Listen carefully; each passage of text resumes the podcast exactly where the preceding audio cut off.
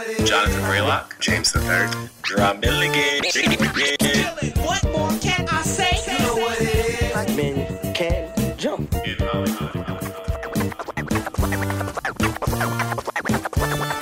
Black actors, man.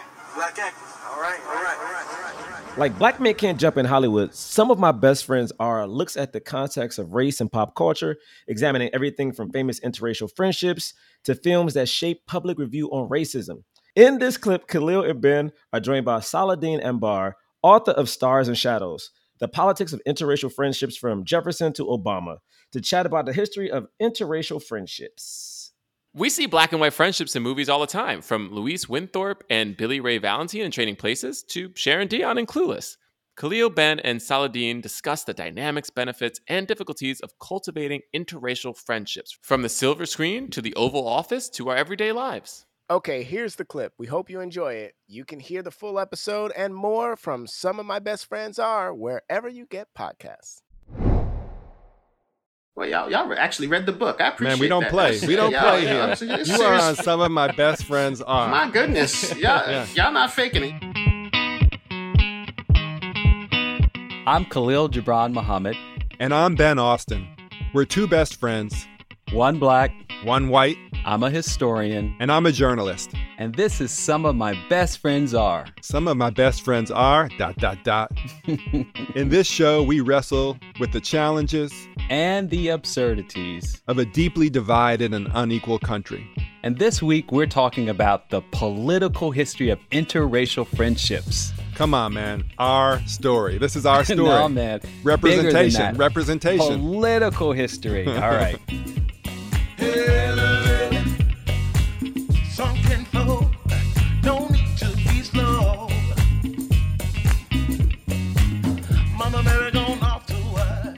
So a little while ago, we each got a book in the mail. Yeah, this book is by an author, a political scientist named Saladin Ambar. The book's titled Stars and Shadows The Politics of Interracial Friendship from Jefferson to Obama. The whole gamut of black and white friendship in the history of the United States. Alpha to the Omega. And, and you know, we, we get this book in the mail, and the first thing we think about is, are we in it? That's right. Yeah, because I mean, how could we not be? I mean, who's had an interracial friendship for 36 years that, you know, you at least weren't sleeping with the other person? No, I, I was leafing through it. I, I was looking through it. And so right. this book totally intrigued us. We start going to the table of contents and looking what's in it, and these pairings of black and white friendships from the last 200 years. Yeah, it was it was surprising. I mean, first of all, I didn't even know about some of these relationships, and then others which I knew about, like Benjamin Banneker, the famous black mathematician, had a correspondence with Thomas Jefferson. It was like holding Thomas Jefferson's feet to the fire. Like, dude, you know, you got to show up for black people.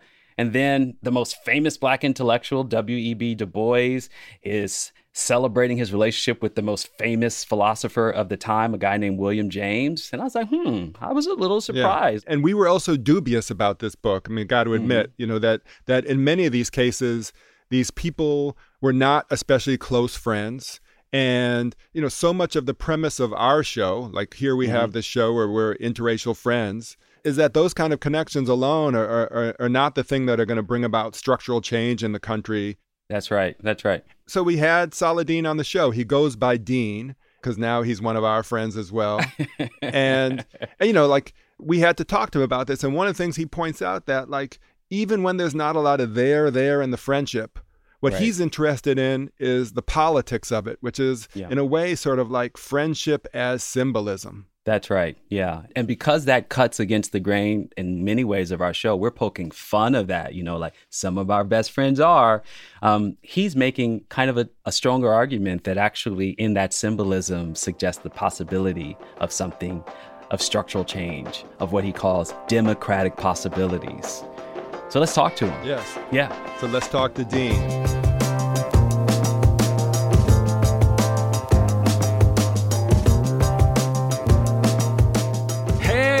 Hey, hey, welcome.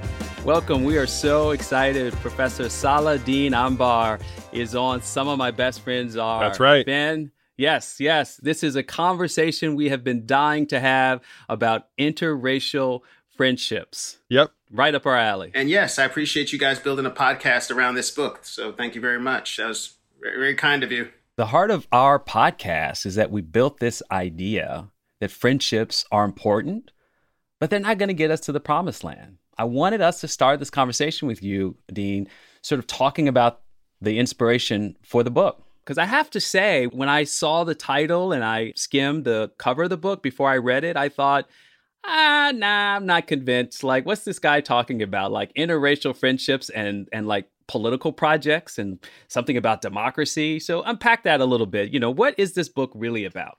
I was a little bit concerned too, Khalil, to be honest with you. You know, the last thing I wanted was to write a book where people thought, oh, we could just friend our way out of Okay. white supremacy, right? And there we go. Racial There we go. hatred. We could just, Yeah. you know, just be friends. Why can't we get along? That was the last thing I was hoping for.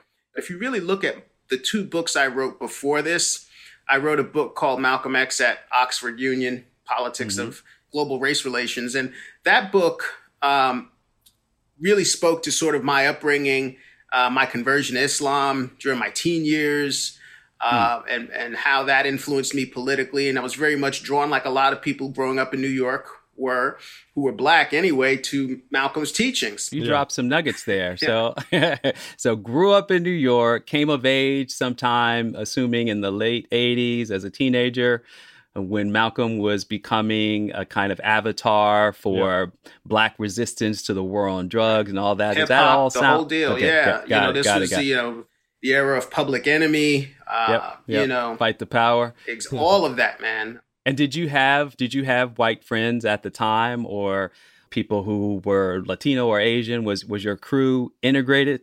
Well, yes and no. So it's you know I kind of lived a bit of a double life. Uh, you know, I was about to say the next book I wrote was about Mario Cuomo, former wow, governor of New wow. York, and um, Because he was because he was really a black dude well, pretending on the to down Italian. low, maybe, maybe, maybe. But you know, Mario um, and his Italian heritage spoke to my own because my mom's family, you know, comes from Sicily, her side, um, and so you know, the point about Malcolm was I think I needed to uh, reaffirm, you know, who Malcolm meant to me, what my mm-hmm. blackness meant to me, but also mm-hmm. moving on to you know, Mario, I had to focus on, or I was drawn to focusing on that side of my heritage as well. And then I think this is a kind of, this book is in many ways a kind of synthesis, you know, of me dealing with both ends of, uh, you know, that sort of psychological backdrop to who I am as a human being. And so I think I was grappling, frankly, with the, some of my own questions about identity and who I am in the world.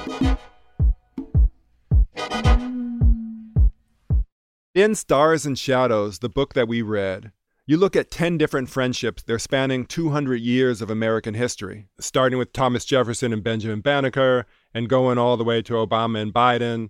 And on the way, you've got James Baldwin and Marlon Brando. You've got Angela Davis and Gloria Steinem. You've got a lot of different relationships in there. Um, And don't forget the ultimate black and Jewish relationship, Dr. Martin Luther King Jr. and Rabbi Joshua Heschel. boy, how could I forget? Come on, man. Yeah, man. Right. you know, and in, in a lot of ways, the book is also a history of America and a history of race and racism told through these these relationships. I thought we could pause for a second though and like actually try to talk a little bit more about what friendship really means in this context and to talk about like the terms we're using like what is an interracial friendship and how are we talking about it here? Well, you know, I, I've tried to go back to, you know, the French revolutionary ideal of fraternité because I think, unlike ordinary, you know, daily friendship um, among ordinary citizens, fraternité had political implications. You know, Benjamin Banneker had a lot of white friends. All his friends were white. He was a free black man in rural Maryland. He was a farmer and he was surrounded by whites and they were his friends and he got along. But, you know, he was not involved in a political project with them. Hmm. And I think what happened with Jefferson and he is that he got involved in a political project. So, Dean, what you mean by political project is that Jefferson had written a racist book called Notes on the State of Virginia that essentially said black people were fundamentally inferior to white people.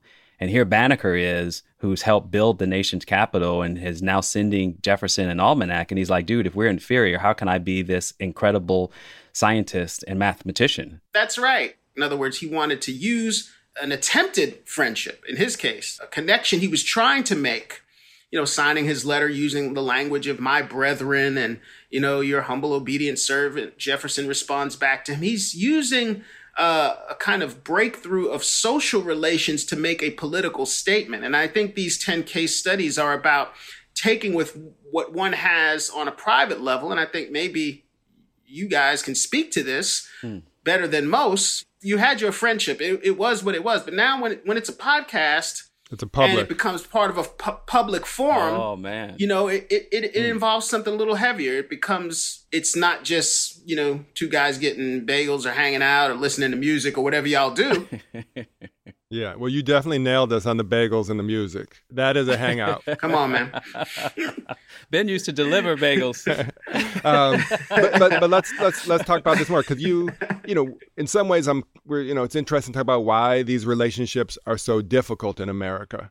And you know, you cite this study uh, during the Obama years that you said three quarters of white people don't have a black friend, and two thirds of black people don't have a white friend.